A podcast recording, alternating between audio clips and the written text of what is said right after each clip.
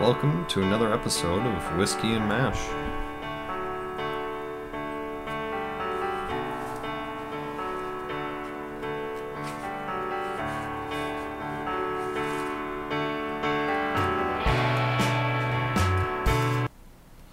Welcome back to our fourth podcast of Whiskey and Mash. I am Chris Pullman.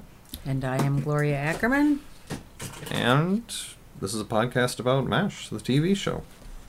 In this week's episode, we will be talking about Colonel Blake for our 10-cent origin for a character, and we'll be talking about Season 1, Episode 7, Bananas, Crackers, and Nuts, and Season 1, Episode 8, Cowboy.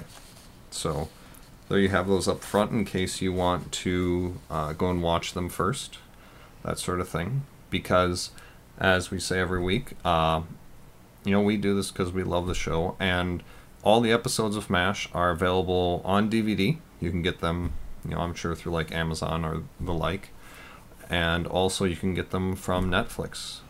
All the episodes from all the seasons are out there. So, again, Season 1, Episode 7, Season 1, Episode 8. So we're finishing off the first disc. So, let's talk about Colonel Blake, McLean Stevenson. McLean Stevenson. The best way I think I have of describing him is a good old boy type. He isn't very military. He's the first one to go play golf above his men, as you'll see in tonight's episode. Just a good old boy that is a surgeon who was drafted in the Army. Yeah. We definitely get the sense in the show, not quite as much in the movie, I don't think, but definitely in the show, that he's kind of this bumbling idiot in ways. I mean, he's a good surgeon. He's definitely above the level of Frank Burns in terms of ability, but he's not as good as Hawkeye. But the other characters take advantage of that from time to time. Hawkeye and Trapper certainly know how to manipulate Colonel Blake to get what they want. And if they can't do it directly, then Radar usually can. Right, because this I think these episodes, Frank was a little tougher than he normally is. So, yeah. Or Henry was a little tougher than he normally is. Yeah. He thought, what's the right thing to do? And he did them this time. Yeah. But, like you said, then they used Radar. Yeah, because Radar's a company clerk. He knows how to work Henry. We see at the end of Season 3 that they really have formed a sort of father-son bond, and it's very sweet. But Radar definitely knows how to get Colonel Blake to sign things when he needs. In one of the episodes, I don't think we've seen it yet. Yeah, I think that's still coming up. I believe it's called The Sniper. And it might be in Season 1, it might be in Season 2. It's where there's a sniper assaulting the camp, and Hawkeye has this idea to surrender so they can still take in casualties and take care of them. And Colonel Blake is in in Radar's office. And he says, now, I was told specifically at command school, and they said this specifically to me, I don't know why, Blake, never surrender without orders. I don't know why they emphasize that to me so much. So he really is this kind of bumbling character, but at the same time, we do get a lot of wisdom from him. Even today's episode, I'm thinking back to when Radar asked him, I need you to sign these papers. I need you to sign these papers. And he said, no, I'm not signing any papers today. Sign them for me. So he said, okay. I signed it for him. He says, now sign this paper saying I can sign this for you. And he's like, okay, now that I'll sign. Yeah. It's the bumbling. Yeah. There's an episode where, he doesn't want to sign. So Radar has him initial everywhere. And then he signs another form that says that he initialed where he was supposed to sign. So, same. Yeah, same sort of thing. But again, he has this very deep wisdom that does come out. Like, there's an episode where Hawkeye has to operate on one of his best friends from back home, and his best friend ends up dying. Oh. And and he's crying, and he says, I've watched a lot of young men die. Why am I crying over this one? And Colonel Blake has one of those wisdom-filled moments where it's things, two rules they taught me in command school is rule number one, like doctors can't save, like, you know, save them all. Or no, young men die. In war, young men die.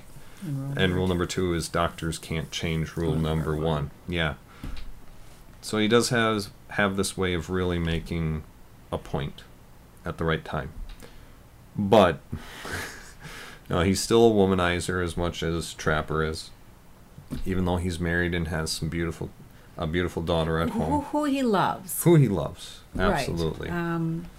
Yeah. This is his at-war persona. Mm-hmm. Then he has his at-home persona. Yeah. He's just made life for himself in both places. Yep. He tried to make camp just like home. Yeah. I think. No, because I you know, it's not like he's not in love with his wife. Mm-hmm.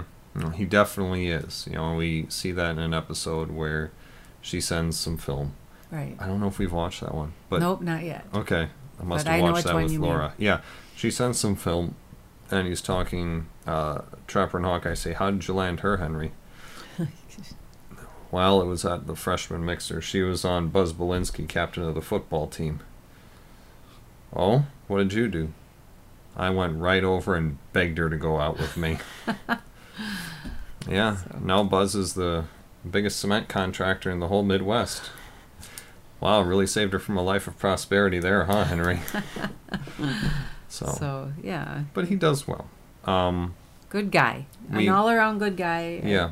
And we might as well say as well, since he's in it only for 3 seasons, like Wayne Rogers, Trapper John leaves at the end of season 3. We don't really get a goodbye episode from him. But, and spoilers, so if you don't want to hear the rest of this little bit, you might want to fast forward about a minute. The iconic early season episode is Abyssinia Henry, and that's where Henry dies. And I remember watching that original episode and bawling. Yeah. Crying my eyes out, because there wasn't any internet back then, or, you know, there wasn't any spoilers for anything. You just didn't know when there was an episode like that. And I remember people just... very upset. I still cry at that episode. And, you know, Henry gets to go home. He gets his orders, and everybody's so happy for him. And they're giving him a big send-off, and he gets a new suit from Hawkeye, Trapper, and Radar. And then the episode ends. We're in surgery, like we often are. And Radar stumbles in without a mask. And I think Trapper makes a comment, if it's my discharge orders, just give it to me straight. And Radar says... Colonel Henry Blake's plane was shot down over the Sea of Japan. It spiraled in. There were no survivors. And it's just dead. And you see Hot Lips, and she's crying, and you just see all the faces behind the masks, and you can see this agony in their eyes. But you still hear in the background the click, click, click of all the surgical tools hitting together and working. And in the dead silence. It's almost eerie. And then you hear something hit the floor, which is a clipboard, by the way. Oh. Somebody off camera dropped a clipboard, and that started everything back up. But that's how they wanted Colonel Blake to go out, was in a very memorable way. And that's another caveat, and I know I'll mention this during that episode, but they didn't give the actors the last pages of the episode until just before they filmed them. So those are genuine reactions. I didn't know that. Yeah, those are genuine reactions to Colonel Blake passing. Wow. Okay. Yeah. But, you know, it was a very powerful episode, and I think just about every comedy show that could has used that. Family Guy certainly has. A number of other shows have made light of that episode, but it's a very powerful one. The other, as powerful one for me, is when Radar leaves. When he leaves the bear. Oh, yes. So, but yeah, Colonel Blake, father figure to Radar, father figure to the camp, but a bumbling sort of commander. Very loved by all, including Margaret and Frank. Yeah, in the end. So there you go. A little longer than intense in origin. But Henry, despite only being there for 3 seasons, was a very important character. Definitely. Right, yeah. Right. He set the tone. But now we're going on to episode 7, Bananas, Crackers, and Nuts. A little synopsis is they begin in surgery. I thought it was kind of funny that a way that they showed that they've been in surgery a long time is the nurses were feeding the doctors dry sandwiches, feeding them through or drinking through tubes. They were exhausted. Trapper was sleeping on a surgical table. Right, and they tried waking him up, but actually had to hit him hard before he woke up. So that was their way of showing that they were exhausted. So Hawkeye and Trapper asked Henry for R&R for a week. But Henry's off on his own trip. So who does he leave in charge? Who he asked to leave in charge? Frank Burns, which means Margaret Houlihan. Mm-hmm. Basically. So they requested... Their request for R&R was turned down, and they had a psychiatrist come to observe him. To observe who? Hawkeye. Why? Because, Hawkeye decided to go crazy, so that Frank Burns would give him R&R. Rather than just asking him right out, he thought, if I'm crazy, he'll send me away. Trapper said, I'm the only one that can handle him. You have to send me with him. So Hawkeye does this whole little thing where he comes in with liver, and he's perfectly sterile and everything, all his surgical tools, and he's eating liver. And Frank Burns says, we didn't have liver. We had pork chops. And he said, yeah, but a certain North Korean. The one that croaked? Yes. Yeah. So it was just kind of an eerie. And then Frank Burns went to touch him, and he went all ballistic. He also turned down Nurse Cutler in front of everyone, and tons of things that made him just not... We knew that he was losing it. Well, at least he was putting on that show for Frank Burns.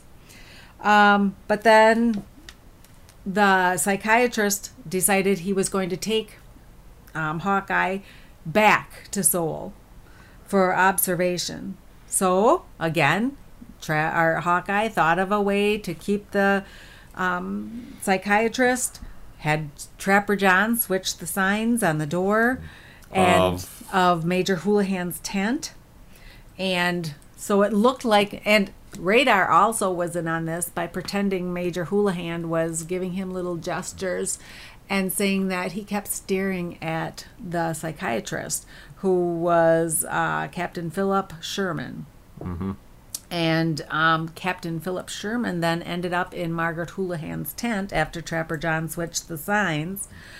And the lights were off. The wiring was disconnected. So it was in the dark. He couldn't tell that it was her tent. Right. So then Margaret came in, not knowing that Colonel Sherman was in there, and started on... Oh, Captain, sorry. Sherman was in there and started undressing, and he's like, hoo-hoo. Yeah, because he had a thing for, like, earlier in the episode, didn't he say, I waited for you in that bar in San Francisco until 4 a.m.? And she never showed. So I said I wouldn't come. I know. But I waited anyway. And you could see by the way he looked at her throughout the whole show, he was enamored with her. Mm-hmm. So... He starts attacking her and kissing her. Yep. She screams for help. And Hawkeye and Trapper just kind of stood outside and let Frank Burns come in and prove that the psychiatrist was the one that needed a little bit of help. And again, they worked their magic. They got their R&R. As they were leaving, what did you hear? Choppers. Yeah. So... Henry Blake held out his hand and made them turn in their week passes. It was very sad. They deserved it. But that was just a short explanation of what happened. You'll watch it and see what you think. Yeah. Like I said right after watching this, I didn't feel like this episode really had a deep message to it. But that's okay. Not all of them have to. It was just a very funny episode. Very fun. Yeah. It did have a lot of firsts in terms of the series, which I like to note and point out. Some of which would be, even Laura commented on this, that when Trapper and Hawkeye get out of surgery, they go back to the swamp because Trapper wants to eat, and Hawkeye said, "Don't be silly. You can't do that to your empty stomach. Yeah, you need a martini first." Trapper says, "All right, just one." Hawkeye, "A big one." Trapper, "How big?" "Imagine an olive the size of a basketball." Okay. But so it was very sad when they got inside. What happened? Well, they were both in surgery for 12 hours, so nobody put anything in this distillery to make gin. So they started fighting, and they sat down, and they actually said, "What's happening? We're having our first fight." Yeah. So it that played into, you know, the needing R&R thing. But it's cool just to see them have a fight. It's like, right. Okay, well, they do have this sort of relationship like people would. You know, it's not perfect. Good friends and good friends don't always get along perfect. Yeah. One thing that I noted that I hadn't noticed before, that they don't have military haircuts. No. Is, you know, I was looking at it, and my husband was watching some history show on the Korean War, and all of them had the short hair. Mm-hmm. And then when I came back to watching this, I thought, that's one thing that I noticed is different from real life, is not one of them, Radar. Mm-hmm. Yeah. And in my mind, that's an attempt to show that the MASH really isn't. Oh, that makes sense. Army. You know, because they do make that distinction several times, is that, like, none of the doctors are really Army. They're drafted, but they're not U.S. Army. Because Frank Burns has the shorter hair, and the Penobscot character that's coming up has the Army hair. Mm-hmm. But I think, in my mind, and it might just be an oversight, because it's not like they try and be very historically accurate. In my mind, it's just to show that, yeah, they're not really a military outfit. They're drafted doctors who are just trying to do their job and keep people alive. I just thought, since there wasn't a real theme, that we could discuss some of those. Oh, no, absolutely, yeah. What else? Some other unique things I noticed. We hear My Blue Heaven again. That song keeps coming back every so often. Trapper and Hawkeye are singing it before they're about to go on leave, before the MP stop them, so that Captain Sherman can come in and observe Hawkeye. Another thing, Radar calls Major Houlihan sir. Sir, I mean... Ma'am. Sir. What, sir? Just get out. Just get out. You know, so it's how he looks at her. He doesn't look at her as a woman or a man. Well, and I also think that goes towards Radar's naivete that we're starting to see develop. Right. You know, that a very naive sort of character that he becomes is just... Sir, ma'am, doesn't matter. You're all sirs. You're my boss. But I do think that you're right. It definitely... he doesn't... he sees Margaret as more of a... I guess an authority figure, which would be... A sir. A sir, yeah. And, you know, she definitely has the up bun-do, so she's the uptight Margaret Houlihan, so that fits. Until Captain Sherman comes, then her hair... Then her hair is down. Yeah. So, was she putting that message out there? I don't know. Another first, I think this is the first time where we actually see the company clerk's office with Radar's bunk. I don't think we had seen that before episode 7. I think it looked smaller, though. When you mentioned, oh, there's Radar's bunk, I thought in other episodes, I think he has more room, or maybe not. I'm not sure. But yeah, I think this is the first time we actually see the outside. That room. Because otherwise it's always like from Henry's office or from the outside of the hospital. Which, I did like that thing. No one wanted. Oh no, never mind. That's the next episode. That's the next episode. I know exactly where what you're talking about. No, that's next episode because of what's going on there. Yes. So hold on to that thought. Okay, will do. Another first time thing. This isn't the only time that they do this, but I think this is the first time that Hawkeye and Trapper use blackmail or a form of manipulation to get what they want. You don't think they've used manipulation in every episode so far? Well, not to this extent. I mean, this is a very active case of it. You know, this is them sending Radar to do something. But then also, they disabled the light bulb in Margaret's tent. They changed the sign on Margaret's tent. They had Radar lead Captain Sherman to Margaret's tent. It was a very active... and they had Radar pretend that Margaret was giving him signs. Yeah, I mean, they've used Radar before. We saw that in with the cards. In the poker game. Yeah, yeah. And I was even thinking in... oh, goodness, what was the episode called? Yankee Doodle Doctor.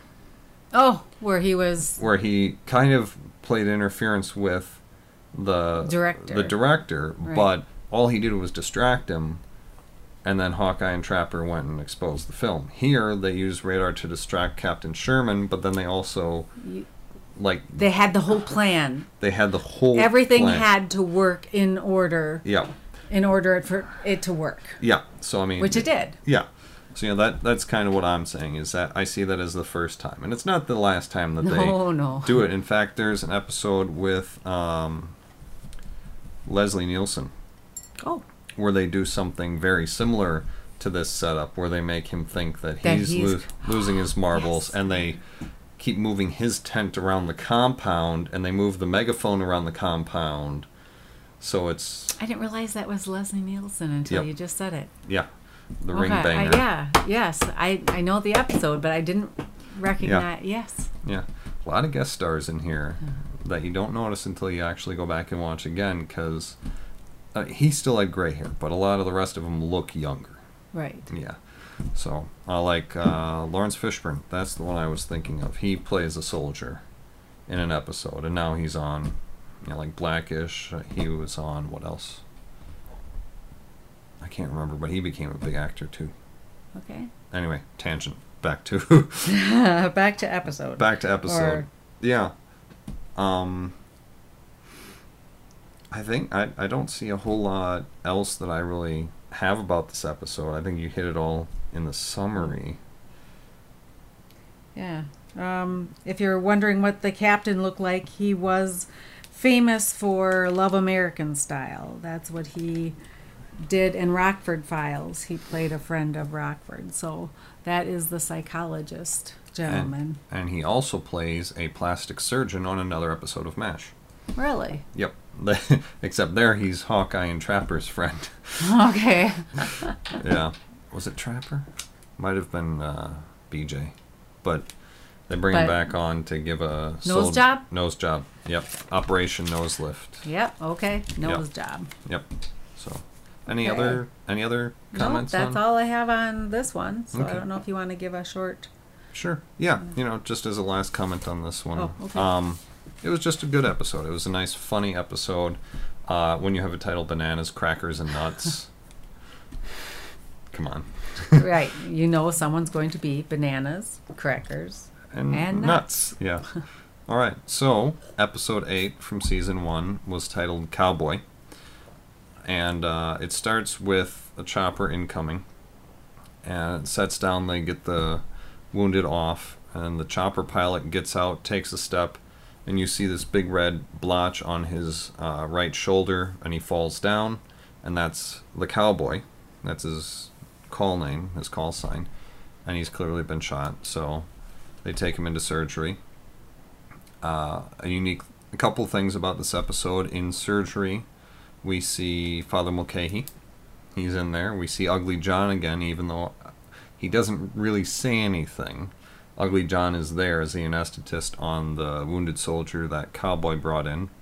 I thought it was... Well, I'll get to that. I want to put in all this, but no. Just a quick summary. They both come out of surgery. They're okay. But there's clearly something bothering Cowboy.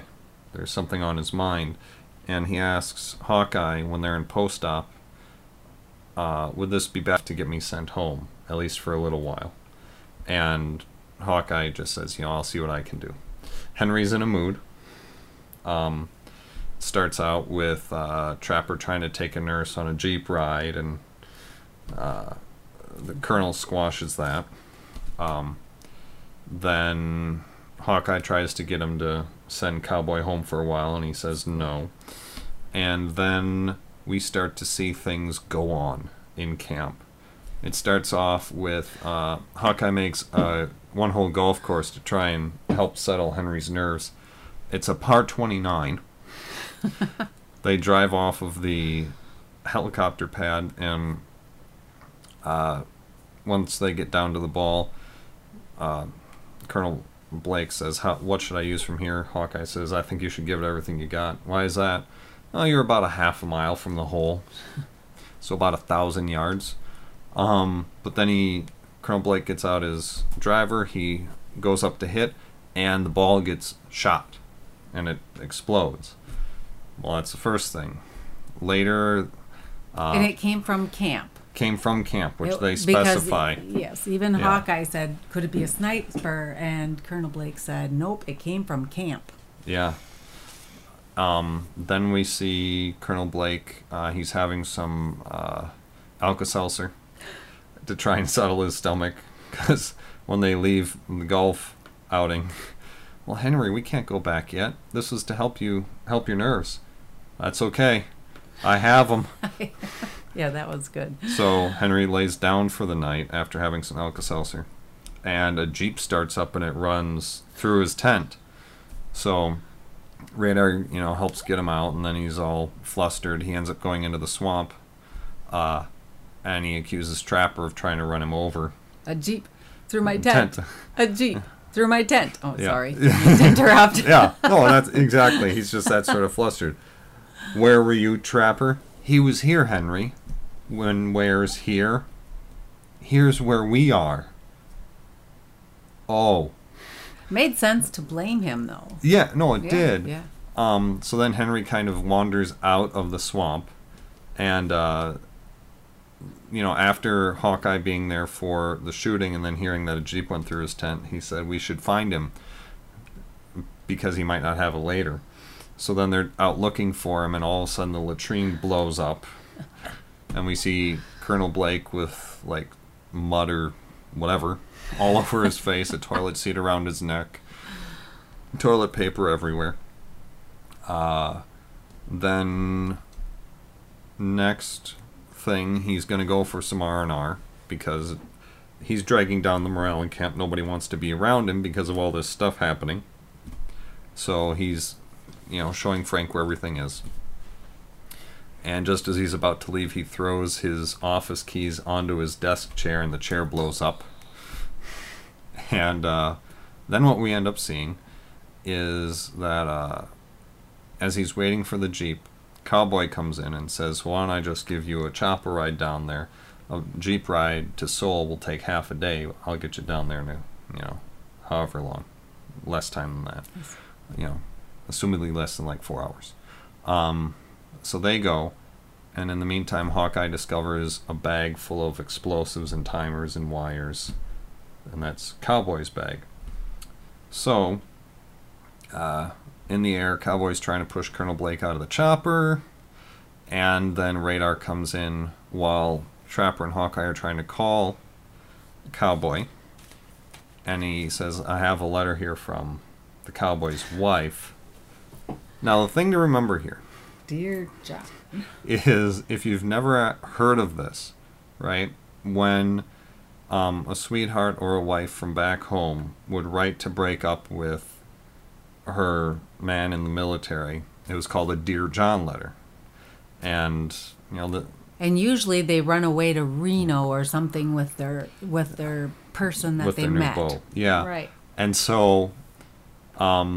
they're looking at the letter, and Cowboy says, where is it from? Prove to me that it's real. So it's from Reno. And they open it up and start reading it. and the first line is "Dear John." He's like, "That's my name, John." Dear John. And a double dose.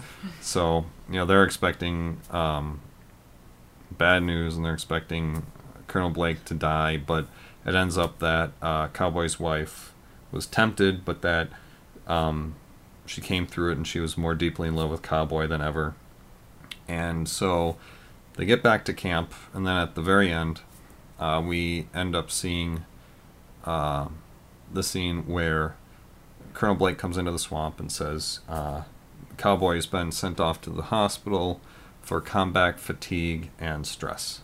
So, keep in mind, right, combat fatigue was the new term for shell shock, which we now call PTSD, right? So it overloaded him, and so he needed some time to decompress, and his wife was coming over, and it was going to be okay.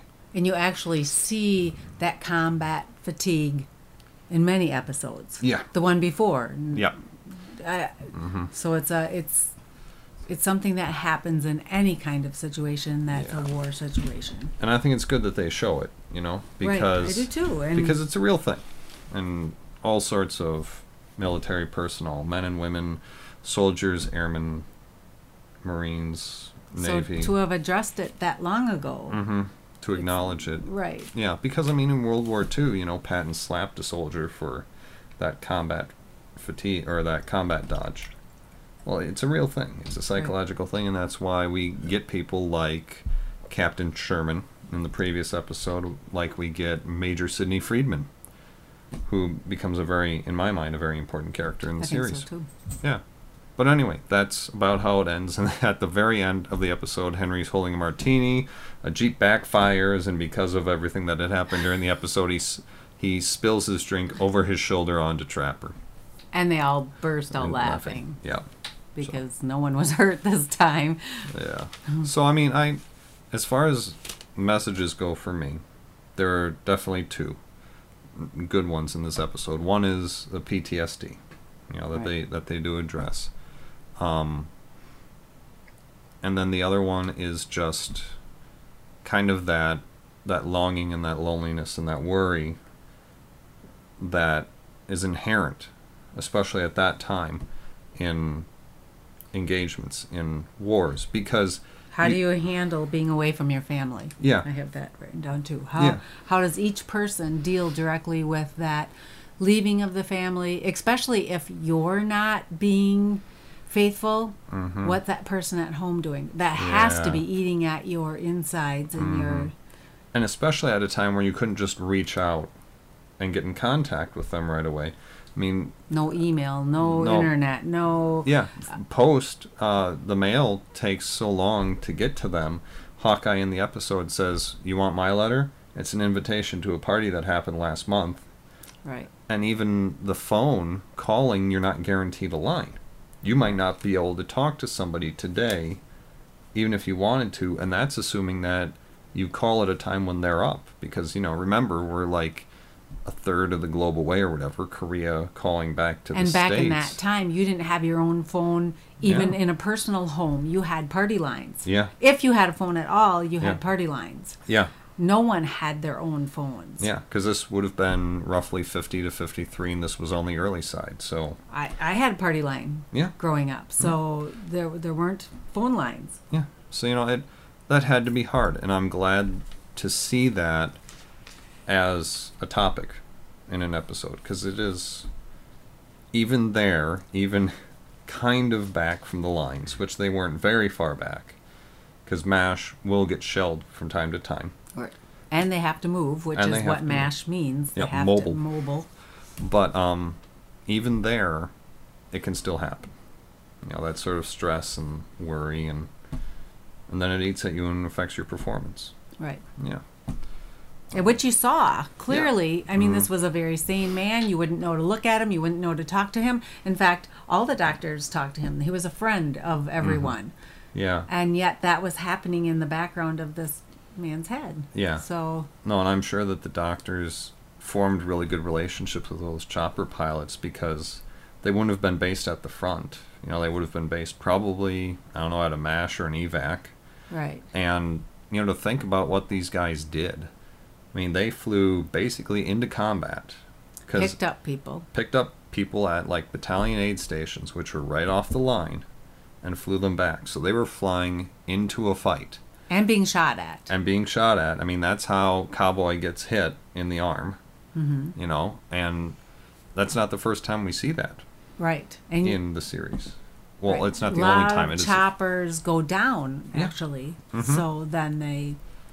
So I mean, these are tough guys, and it takes its toll. But yeah, we see the doctors form good relationships with a bunch of different chopper pilots. One thing about this episode that I noticed with Laura watching it with us, who has never seen any, this episode is very predictable. Because she kept saying, oh, it's Cowboy, right? Oh, it's... And she would say what's happening actually before it happened. So this episode was more predictable than most. Because I would have to say most of them are not predictable. No, I agree. But yeah, if you have any sense of how a story should flow, yeah. Almost immediately it's like, oh, well. It's Cowboy. It's Cowboy. Yeah. She said that like within the first couple minutes of the show. Yeah. No, absolutely. What else? Ho-Jang was back. So, again, like, he must apparently have... college didn't work out for him. Yeah. Father Mulcahy makes an appearance in the operating room. He checks the soldier's dog tags, and it is a Private Goldstein. And he says, Trapper, do you think he would mind? And then he starts saying a Hebrew prayer. Yes. And actually, like, chanting it, which is really cool. Which means that he studied all the other religions also, not just his faith, but other faiths, so that he could be the chaplain to help everyone, which you see Father Mulcahy do a lot. Yeah. And it just makes me like him so much. Oh, I agree. You know, I think in one episode, I mean, and we'll get to this one when we talk about Father Mulcahy, but Major Sidney Friedman, the psychiatrist, mentions about Father Mulcahy, without any training, he's a therapist to all these people. And he does everything he can to help lift their spirits. And so he really is that sort of spiritual figurehead across the board for everybody, regardless of... Right. He doesn't ask you, what faith are you? Mm-hmm. He just attends to what your needs are. Yep. As far as characters go, we also see, I think I mentioned, we see Ugly John. He doesn't actually say anything. We just see him, and apparently that's enough for him to get credited. And then... Nurse Cutler... Nope, she was in the last one. But we do see, for the first time, a Nurse Baker. A Nurse Baker, yes. So, I think all she said was, yes, sir. I think she was the one who got out of the Jeep. But she was credited as Nurse Baker. At the end. And, as I mentioned, I think really in the middle part of the series, we start to see a lot more Nurse Abels, Nurse Bakers. Because it's like, well, we're not going to really write anything substantial for them, so this is just a nurse, a generic nurse, and there you go. But, yeah, so the first...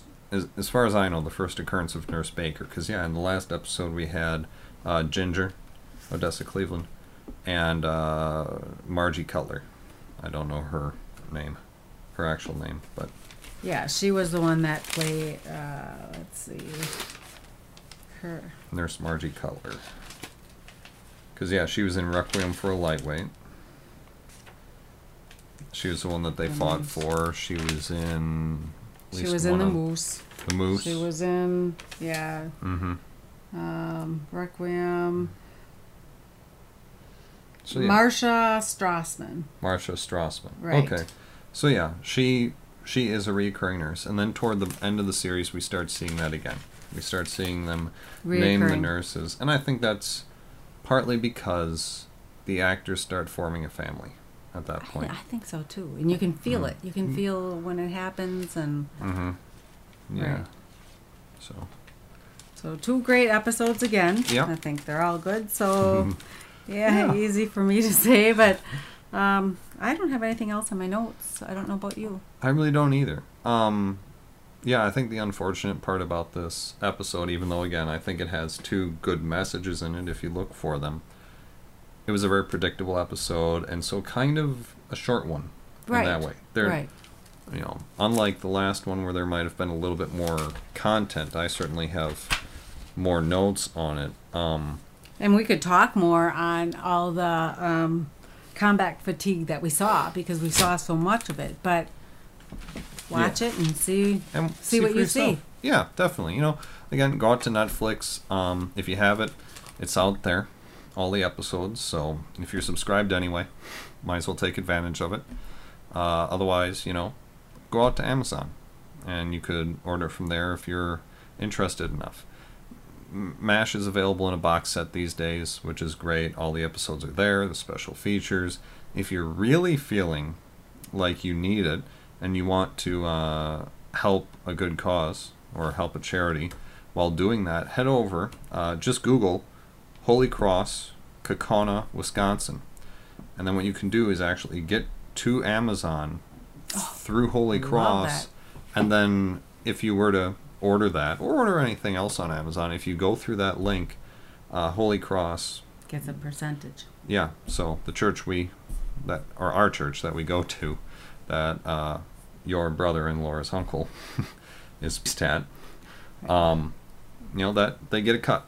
You know, and you don't have to do anything. Just go through that link or that page, because it's so easy enough to do. Yeah. Once I redesign the website, I'll put a link out there and make it easy. But, you know, if you're going to order something off of Amazon, if you like this podcast, do us a favor, get stuff through that link. It helps. It helps our local church, and it helps the community. But with that, anything else on these episodes? Nothing else on MASH, so... Okay. Okay, well, you know, if you are enjoying this podcast, we have other episodes. If you haven't listened to them, you can find them on iTunes or your favorite podcast app. Just search for Whiskey and MASH, or you can search for Chris Pullman or Gloria Ackerman, and you will find us. If you search my name, you'll probably come across another podcast called Chris Reed's Book. That is the other podcast I do, and that's where I am reading chapters from my first book. I'm actually almost done reading through the body of that book, but it is a serial podcast. You can pick that up as well. Or if you don't do the whole podcast thing, if you have like an MP3 player, you can head over to the NAR Podcast website, narclaninc.com, narclaninc.com, and there will be links over there where you can download the raw MP3 files of either podcast, download them, put them on your MP3 player. Then you can listen to them, you know, at the gym, while you're driving, to help you get to sleep at night, whatever. You know, whatever works for you. Chris's voice is great to listen to. It's a fun way to read a book. Oh, thank you. And get, you know, some knowledge, and just a fun way to read a book. And yeah, you know, and that's why I'm doing that, the Chris Reed's Book podcast, because I'm trying to become an author, and I figure it's a lot easier to listen to a book. Like, I mean, I have a 20-minute commute each way for work, and it's really nice to just throw that on in the car, or throw this one on in the car. And something else you can do, if you're really enjoying this podcast or the other one, share it with a friend, share it with family, share it with a coworker, someone you know. Help us grow our podcast network. Help us grow our listener base. And thank you to all you who are listening. Yeah, thanks for coming back week after week. This has been Whiskey and MASH. See you next time. See you next week. Next week, Ben will be in town. Oh. Yeah, if we record, well, when's he going back? Tuesday? You could do a guest spot. Guest spot. Our first guest spot. There you go. That works. Okay. Yeah.